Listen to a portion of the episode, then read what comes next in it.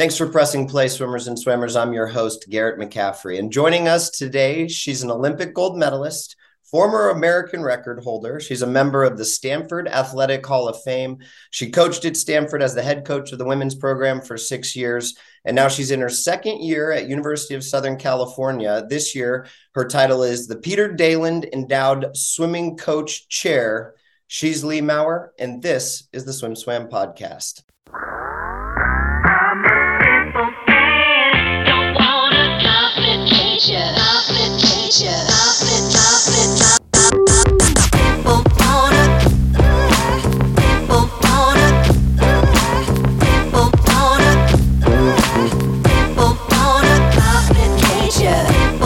Thanks so much for joining us. Let's start with that title. Is this the first year that they've used that Peter Daland Endowed Swimming Coach Chair title? The first to my knowledge. I was informed that I needed to add it to my tag. And like you said, it's a mouthful. You nailed it. But it's exciting to be supported by the Trojan family and to feel as if there are people who are investing in the program and making sure that it's reaching its high point. For sure. And it includes a legendary name right there in the title with Peter Daland. And I kind of want to start there with you because as a swimmer, we're going to kind of go back a little bit and talk about a little bit of your swimming and how it formed your coaching. But you swam for some legends. I mean, John Collins, Randy Reese, Richard Quick. How did those coaches impact your coaching?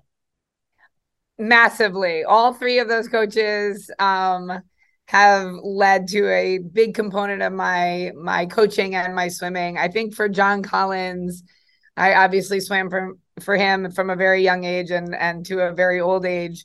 I think one thing that he's instilled in me is kind of that little fish, big pond, feeling as if always, we joke about the Pinky and the Brain, feeling as if, I did nationals and I never was reaching my goals. And I, in a moment of frustration, asked him, how do you keep training me? And he said, it's the same, the Pinky and Brain at the end, they say, what are we going to do today, Brain? And Pinky asks, and Brain says, same thing we do every day, try and take over the world. And John said to me at one point, every day I come in and try and make you the best in the world.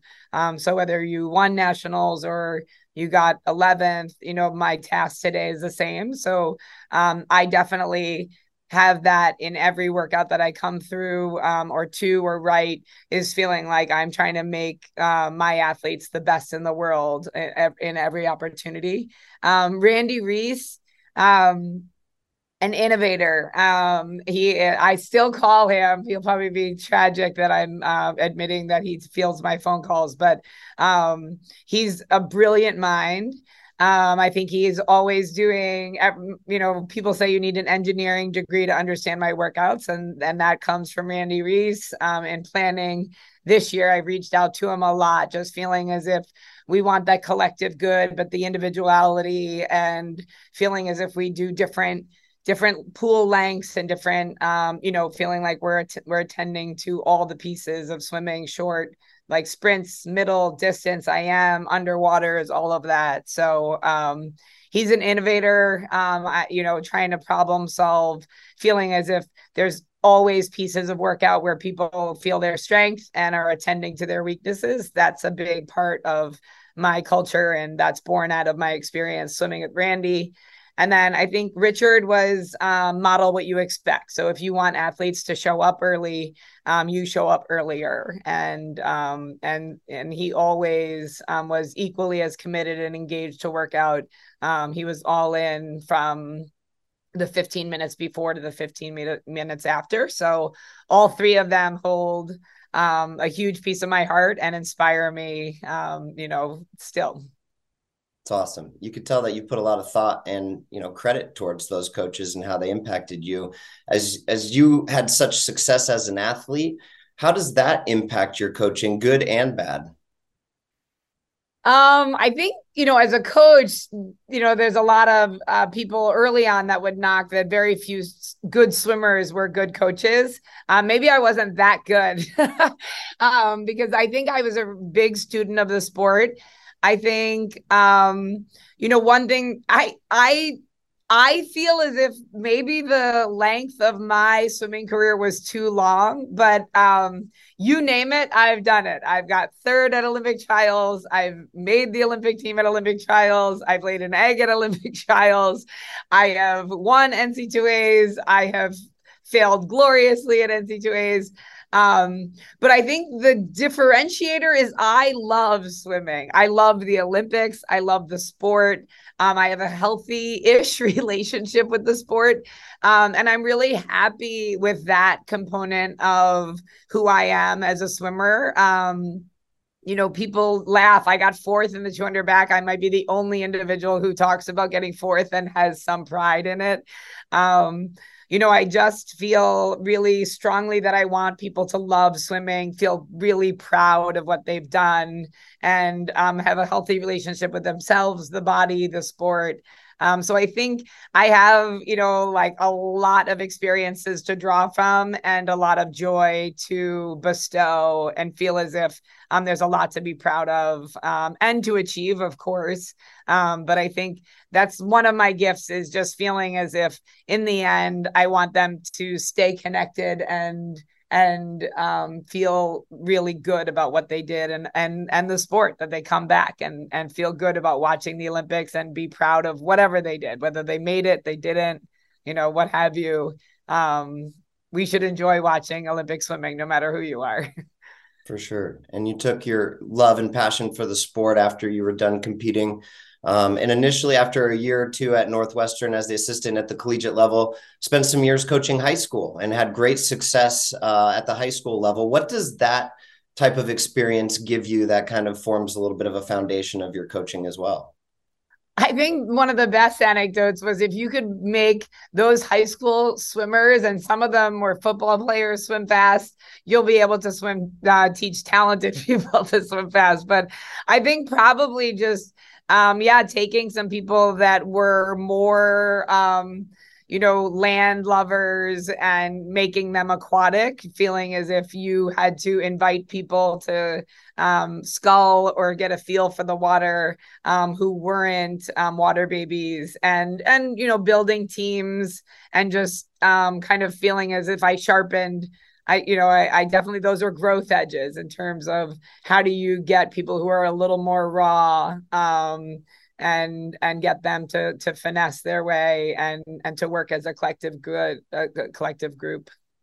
Was it then a huge contrast to then jump to Stanford, where a lot of those athletes come in as some of the best in the country? And your 6 years, you had amazing success. You put women on the Olympic team, won Pac-10s or Pac-12s. I'm not sure exactly where it was at that point. Sorry. But, and then, you know, top three finishes, a bunch of top five finishes at NCAAs. It was a wildly successful run at Stanford, but does it get overshadowed by kind of the reputation of Stanford swimming at all?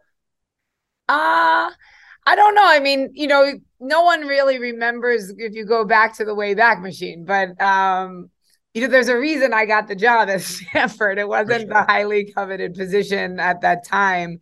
And in that moment, you know, I loved Richard and he made me great and we had phenomenal swim teams and I loved Stanford, but I did have a specific goal of going to Stanford, returning them to the top, and then helping those young women own their sport. For a big part of my coaching is to feel as if that last 15 meters, it's all you and it's your win and your sport. And I love Richard, but I do think that there was a component that it was a lot of responsibility and ownership on him. And I thought I could deliver that last 15% to the women on that team where they owned their sport and felt very proud of the gifts that they were given and how I could help them see it to fruition.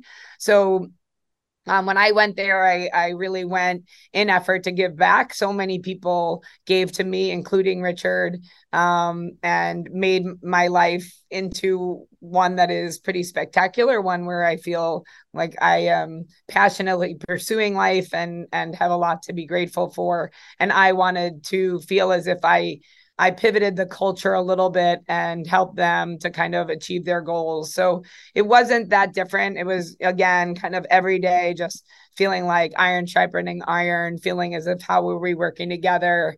But that's like probably the biggest piece is feeling as if that ownership and pride in the sport and feel. But that's an interesting pivot, because I remember we got to NCAAs and I was like, you're ready, you've got this. And they're like, what? Do you have anything else in the bag? Like any tricks or sticks? And so it was pivoting a little bit. And maybe the first year I needed to sell that a little bit more, where I think they were hoping that, you know, there was some magic.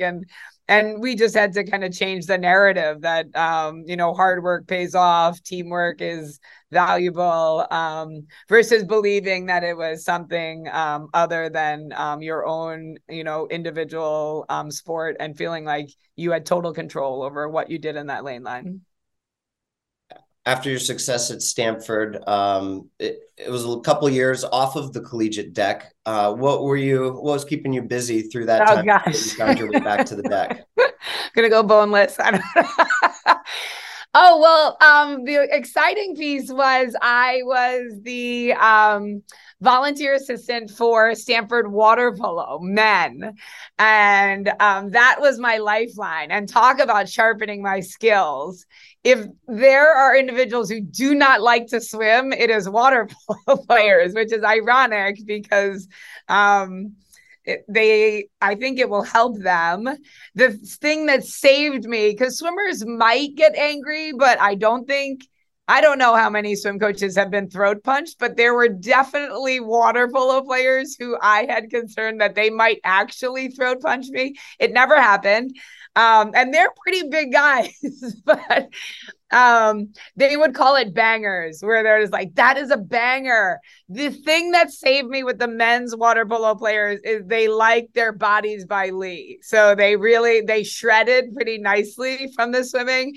And that was a saving grace. So that actually was really intriguing for me. I think we had a lot of success. They did not like swimming. I had to be even more creative, again, drawing upon Randy Reese, maybe a little less on John Collins when I was training the water polo players. But again, feeling like, you know, cutting through the water versus like craving resistance, getting those big guys to control their heart rate. You know, that was exciting. And I love kind of the science and kind of the puzzle piecing, you know, in terms of how to get them to work and how to invite them to kind of figure it out. What drew you back to the swimming deck? So it was about a little over a year ago that you were named the associate head coach there at USC. What drew you back? Yeah, so COVID hit, and we had already been in the house at a level. I'm not a house cat, I'm an outside person, but in Chicago, you live in your house a longer portion of the year. And COVID hit, and there was basically lockdown saying, you know, don't leave your house. And my in-laws had an apartment in Naples, Florida. And I declared that I was driving to Florida in the car. And my family repeated the mandate of, I don't know if you heard, we're not supposed to leave the house. And I was like, all right, let's be clear. Mom is going to be in a car going to Florida. If there's anyone who wants to join me, we'll be leaving at 4:30 in the morning. So we all packed up and drove to Florida and lived in Naples, which was more open. And the boys were swimming in the backyard pool of a friend of a friend. So I was on deck a little bit there. And then, we worked out a little bit at T2, and I was on deck. And there I had the epiphany that I needed to be back on deck, that I missed it. And the hiatus was up. And so I called Jeremy and asked him whether he would consider hiring me. And he did. And it was $39 a ticket to fly from Chicago to Los Angeles. And I think we were the only four people on the plane. And I was the only individual who was totally giddy about it. I think we were going straight into the apex of COVID. And they were like, any concern, Mom, that we're the only ones flying to LA and it's costing us $160. And I was like, nope, all good. All signs are go. So I have resilient kids and a resilient husband. Yeah. In hindsight, you know, not necessarily, you know, the worst decision. That was probably a safer time to fly than even right now. But right. Did your whole family end up moving out to LA for the job then? Yes. Yes. Luke is at Stanford. So it was short term for him. And then Rex was going to swim at Rose Bowl with Jeff Julian and go to Loyola Jesuit High School, about a mile and a half from here in Los Angeles. And then Eric was able to work from home. That's awesome. Yeah. So big change, big transition coming off the pandemic. And then we don't need to get into the details, but there was some drama there at USC. What was it like kind of, you know, holding it together as the interim coach as things were kind of shaky all around last year?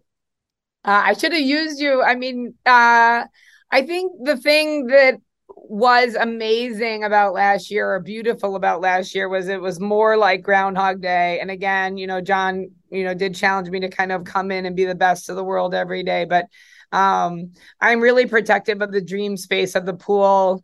It was such an empowering sport for me. I didn't come from much money, and swimming was just a place that I found my power and was able to just really recharge and find kind of what's right in the world. It was a very empowering sport for me just as a human and an individual. So I'm really protective of that space with athletes. And so I think we did challenge ourselves and we did execute. And I hope we can continue that this year, just that Groundhog Day approach where it's just every day coming in and just getting a little bit better and knowing what you're in for. But I thought we did an incredible job as a team, taking it one day at a time, one workout at a time, because we really didn't know what was next. And the best way to kind of make the most of it was to, you know, kind of stay in the moment, stay where our feet are, and just, you know, the best thing we could do is make the most of it, build relationship, and not worry about what was next. And, you know, that's a beautiful way to live. It's just hard to hold on to. But last year, actually, because of the circumstances, it was a galvanizing force. Yeah, I think, you know, trying to use that as the driving mission for yourself and as many people who are getting on the bus as possible. But when you're trying to get 50 to 60 young teenage to young, early 20 adults on that same bus, there's got to be a little bit of, you know, pushback and stuff like that. What was the toughest part kind of going through last year and maybe making some tough decisions? Were there, you know, people who, I don't know if there were transfers or cuts that had to be made, but when it came to like just making sure the culture was everybody is on this bus or not, did you have to make any tough calls?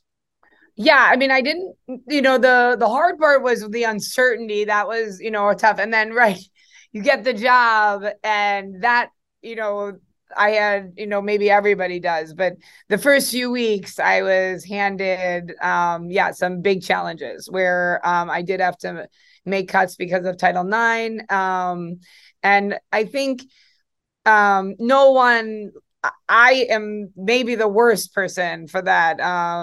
You know, former friend of mine who was a coach said, you know, there's no wounded bird that you don't believe you can make fly. And I take it as a compliment. I don't think it was given to me as a compliment, but I do believe that, you know, I have the ability to kind of make a lot of people better and really have them soar.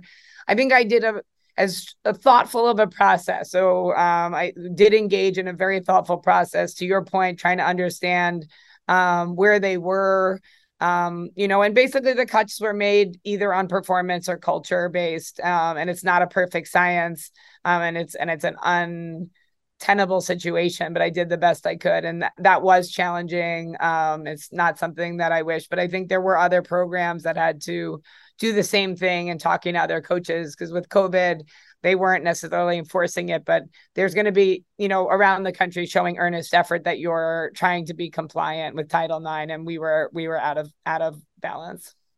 Got it. That is really tough little card to be played right off the bat as the head coach. And then trying to get your team right as far as your coaching staff. You had Megan still on board, and you had Kevin also still on board. And then this offseason, you made a couple hires, bringing Peter Richardson over from U of A, as well as Brooks Fail, who just finished his fifth year at U of A. What do you look for when you're trying to add to your coaching staff? What makes a good coach, and what made those two the right coaches for your staff? I think right now we're really focused on culture. We're rebranding, we're rebuilding. For me, I needed people who were interested in the sport to give back, and all the North Star is, feeling like we're fighting for national championships and putting people on the Olympic team. I'm hardwired where I want, my aspirations are at the highest level, and I want anyone who signs up for USC to make sure that they know that this is a space that can be happen, and we're going to turn over every stone to make sure. But also just feel as if we are in this for the kids, very service oriented coaches, very technical oriented and creative. But I think we want to enjoy our job, kind of that internship where if you had to spend 3 hours in an airport with someone, and, people on our team and people on our staff, we spend a lot of time together. We want to enjoy it. We definitely, nothing's more fun than being in the trenches with each other and achieving goals. But we feel like we also want to kind of feel like we know each other as humans and our families, and that there's more legs on our table than just showing up on the pool deck. It's just one of the, from afar observations when you're trying to hire somebody to the staff. In Los Angeles, one of the most expensive cities in the world. And I know that you kind of had a similar experience when you were in Palo Alto too, but does that limit it? I mean, trying to figure out with the cost of living, how you're going to get somebody to come over. And I mean, it also is going to segue into just recruiting, because it is a $70,000 a year university. Do those price tags of the cost of living in LA limit some of your options? I don't think it did this time. I mean, I think, it's definitely something that I'm mindful about keeping. I think that I am someone where I am in a situation where, my husband's really supportive of me and my job. I feel like I'm, one of those wives who's, kind of I lose money on his behalf massively, but I'm committed to that. And that will be my charge with retaining, I think, will be the big thing. Is I'd love to kind of feel as if this staff is in it for the long haul. And I think I understand both giving autonomy and making it a practical life. I think we did that, with PD as 4 children. That was a big hurdle.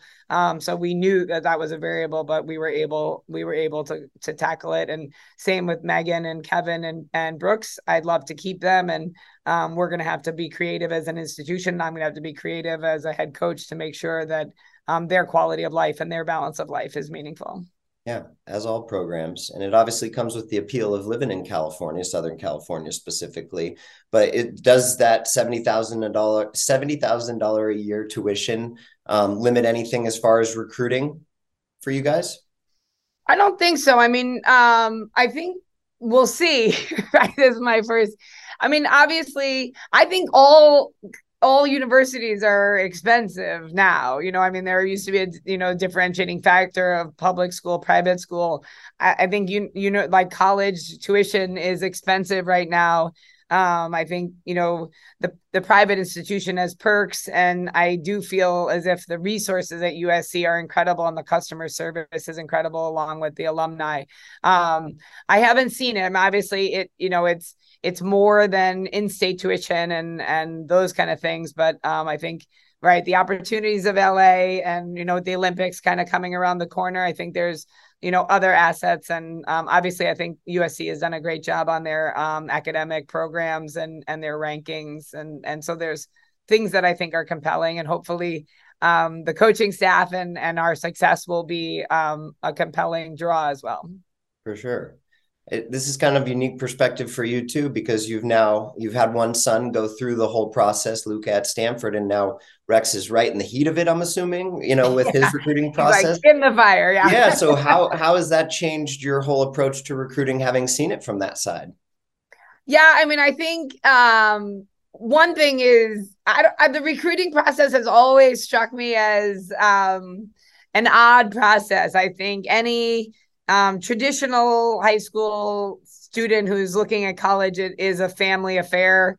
I think it should be a little bit more of a family affair. I'm incredibly honest, good, bad, or ugly. My uncle was a priest, but you know, I am going to be honest. When you come to USC, when you come on a recruiting trip, you're going to see what class is like, what we're like, what workouts are like. And, you know, I think being a college athlete is beautiful. It's also challenging. No matter where you go, there's going to be some hurdles. And so I think with my son's going through it, I just understand it's complicated. It's really early right now. I obviously want to try and invite people coming here, but maybe I'm less pushy on the sales, just and more inviting them in, which may serve me well, it may not. I just think from my experience as a mother watching my kids, it has been a complicated process. It's a high class problem, but it's a big decision. And I feel as if kind of letting the athletes know, student athletes know exact, like as best they can, what they're signing up for and being transparent on that. I'm a big believer that that's kind of what I should do as a human and feel like we're engaging with the parents and the kids because I'm not sure it's a fair negotiation for whatever, a 51-year-old parent to be kind of outwitting, you know, a 17-year-old. Yeah. Yeah. I bet you offer, you know, great perspective for those parents. Definitely relate, obviously, because you're right there in that seat with them. How does the move to the Big Ten? Let's talk a little bit about that first with how it kind of affects recruiting. Are you getting a lot of questions about that from recruits right now? It's actually been, I probably need to pivot a little bit. I'm having, you know, a little bit of, I'm glad I have 2 more years in the Pac-12. I don't know how my peers in the Pac-12, my son wears that back to the pack t-shirt like every day. He's like, hey, mom, back the pack. Yeah, that feels good. But I think, you know, Ray Luce invited me into the Big Ten coaching group chat the first day. So I told him a little too soon. I'm not ready, but I appreciate the invitation. I think from the recruiting standpoint, it's actually been really popular. People, you know, have a little bit of concern about travel, but maybe it's opening up LA to the Midwest and the East Coast. Parents are excited that there will be closer on 1 or 2 occasions, and maybe they're like easier to come and watch. They'll probably still come out west. That's usually people come in January, come back to California. But I think, you know, it's an exciting move. And I think it, you know, it probably as a coach, it will serve men's swimming. I think I'm worried about, you know, Olympic sports. And I think the Big Ten is one where they are going to be supported and like financially it's a better situation for in that regard for me as a coach. So I appreciate their courage and jumping into the Big Ten. Yeah, it's going to be a fantastic conference meet in 3 years when you guys make that jump. Is the biggest obstacle, though, just the travel for a non-football team, you know, where you guys are going to have to move your whole team across the country for dual meets and figuring out how that works with class schedules and stuff? Is that the biggest obstacle with this change? Yeah, I think that's one of the obstacles. I think also I love the Pac-12, but it's not electric meet. And in some ways that's endearing to me. There has always been like, it's a competitive meet. I think there has always been, you know, a lower energy, and there's some, like, I guess my belief that helped people gear up for NCAAs. And then, you know, it will be different. I think the Big Ten will be more electric. And, you know, that will have pros and cons. I think it will inherently up the excitement and the adrenaline. And then there will be some kind of readjustment on how do we kind of rebound from that into the NCAA, which in some situations might not be as energetic as the conference meet. That's never been the case at the Pac-12. Did you find out, like all of us, through the news, or did you? Yeah, I got my text from former I don't know, people just my phone was blowing up. So yeah, I found out probably after you did. Yeah. So that kind of gets us all up to the moment. And now I really kind of want to just nerd out a little bit on coaching, if that's all right. Just talking about, you guys are in your second week of 20-hour practices. What's the focus right now? Have you broken up into groups yet where you're getting specific with stuff? Not yet. So our first 3 weeks, maybe 4 weeks, we're going on a retreat this weekend. But right now we're focusing on technique, culture, and fitness. So we're in the weight room 5 days a week. We're doing circuit twice and traditional weights, 3. And, basically we're just making sure our form is good. And then the circuit is, more bodies by Lea. We're shredding a little bit. If there's mostly technique. If there's work being done, it's probably more in kick. We did do a banger, and they thought an IM free set. I'm not convinced. Long course in the morning, short course in the afternoon, challenge sets Wednesdays and Saturdays. Challenge set right now is, I would say in quotes, but that's kind of where we're doing what we're doing right now. And then, the groups, that's going to have to be a chart for me. This is it. We have groups, and then we also feeling as if, say you're an IMer, and you're like, that's, but let's see, I'm just like, we have the groups, but it doesn't mean that you're going to be with the group the whole time. So it could be something along the lines of, you're an IMer, and then I want you to do underwater work the last half hour, but there's another IMer where they might be doing breaststroke drills the last half hour. So it's a little more compartmentalized than pure groups on certain days where the last hour or last half hour, there might be rotating. So our bulkhead's really high. So we're working really hard on maneuvering and rotating. People feel really connected to their lane and moving. We're going to work on being more like Formula One or triathletes or something like that. So being able to transition through different parts of the practice in different groups. You're not even saying that sometimes they'll be in different groups per practice even. Yes. Yes. Cool. Yeah. Thank you. You seem to be the minority opinion on that.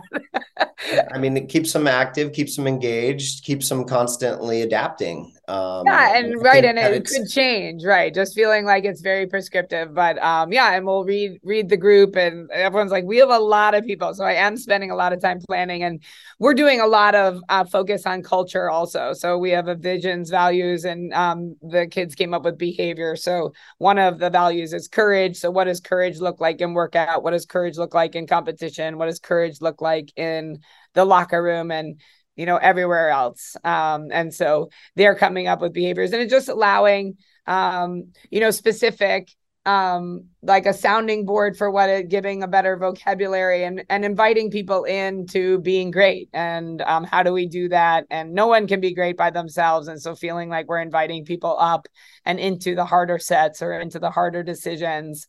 And so we're just finding our voices, and it's exciting, but it's, it's heavy stuff. It's exciting stuff, but it's intense, and we're growing every single day. I mean, there's Monday was a little low, and then Tuesday I was almost in tears with how proud I was. So we're making big strides. It's just like any team. There's good days and bad days. How do you have those discussions? Is it a team meeting? Is it an organized event? Like, obviously, team bonding and culture are a big piece early in the season, but let's get into the nitty gritty. I mean, how do you do it? Because just sitting together in a circle and saying, all right, talk, doesn't necessarily always lead to the conversation that you're looking for. So how do you lead that culture, but at the same time, allow them to have their input in it? Yeah. I mean, we did, personality assessment yesterday for an hour and a half, and we kind of did it was massively impactful. I think we learned a lot about each other. We're reading books we read over the summer. So we started a little bit of it with the group. We had about 25 people here this summer. We read a book on dignity. So our position is everyone has dignity. You know, babies have dignity, homeless people have dignity, murderers have dignity. And what if you wrong me, rather than reacting poorly, I kind of behave well to preserve my dignity. And then there's components to dignity, you know, there's safety, there's, you know, all these things. And so their students are broken up into 8 pods. There are people who have been here in the summer, and there's probably about 6 people per pod. And 2 people have been here in the summer, and they run meetings on the different characteristics, and we have discussions. We do a lot where we have student athletes do presentations, and then we break up and do smaller group discussions where they come up. You know, we did like actions that go in line with, you know, the values, whether it's courage or integrity or growth, and say, what does that look like? And there was a list of, you know, 15 or 20, and we disseminated it down to 3 or 4, you know, just to have that. And we're going to put that up on the board. So we've done a lot of work on this. Our vision statement is we are devoted to the pursuit of our best selves, fueled by a team that cultivates confidence to maximize results. And, you know, that was a lot of work to kind of figure out who that is, you know, who we are and what we stand for. That was ours, you know, so we're putting in the time.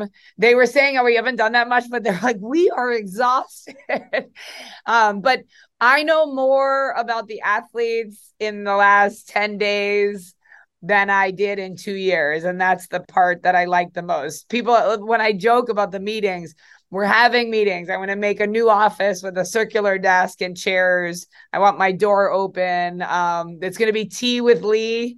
I'm terrible at like little, you know, hip saying. So I thought it was literally tea with Lea. So I have like tea and coffee makers, and they're just like, oh, it just means like gossip with Lea, but who doesn't like tea? So, but we're going to be open and dialogue, you know, we're going to be intense on the deck, and then make sure that we unpack things and we're on the same page. But it's going really well. And the athletes are wowing me at every step that, you know, they're so incredible in their presentations. They do clips of Ted Lasso. It's really creative. No one's phoning it, and everyone's really putting forth good effort.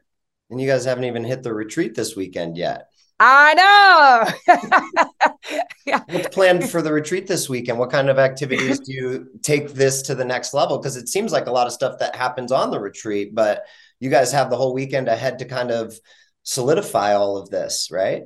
Yeah. So the retreat, I mean, I think, you know, Bill Walsh would say you can't kind of have a talk about like, don't drink at one time and then plan on, you have to like keep repeating. So the retreat is one where we're kind of really trying to cement some things in, and we're going to do another retreat after the November. So this is just a continuation of getting to know who we are and where we're going. And to your point, letting the athletes be, you know, feel more autonomous and feel as if this is their team and this is what they want to do. And then I think, you know, moving into November, we'll have better color on now we are united as individuals and we are connected. And then now how do we kind of really pivot into the championship season and feel like we are sharpening our edges in terms of performance? How does this translate? How does this connection and this character translate into high performance? It sounds like great foundational stuff, Coach, where a lot of times coaches want to just get going, especially with the preseason. But this is the kind of stuff that really sets a season apart, really kind of sets the foundation for it all. I do want to ask what the banger I am set was from. It was, I'm embarrassed to admit it was not bad. Well, then give me a good banger, a set that you guys have been doing, because that's what a lot of these podcast listeners love. And I know as a coach, I definitely love hearing about good sets, even if it's not something that you look at as needing an engineering degree to be able to decipher. Yeah, this one, I think I'll just have to it was long course and the pool was hot. So that was like one variable. But I'll tell you what we did. So we did 400 warm up with the snorkel, and then we did 6 100s long course. So we did 130, 125, 120, 125, 120, 115. We did 450s kick. And then we did 450s where it was 15 meters underwater, 20 meters body line, and then 15 meter build. We did four of those. And then we did, I think it's 1,000 kicks. So you do 250s kick on a minute, 2 on 50, 2 on a minute, 3 on 50, 2 on a minute, 4 on 50, 2 on a minute, 5 on 50. Then we did a small reset set. And then it was a 200 free, 200 IM, 200 free, 2 200 IMs, 200 free, 3 200 IMs. And, you know, we ended with a free stroke drill set. So the 200 IMs right now, long course. Yeah, they felt like that was a little dirty. Yeah, that's a lot. That's how they get those bodies by Lee, though, right? Yeah, that's how you get bodies by Lee. Heart and lungs. Awesome. Well, Lea, I really appreciate your time today. It sounds like the season is off to a great start and you're doing a fantastic job kind of setting the tone for that. So thanks for cutting out a little bit of time for us at Swim Swam, and best of luck going forward in the season. Thanks. Always love it. Right on.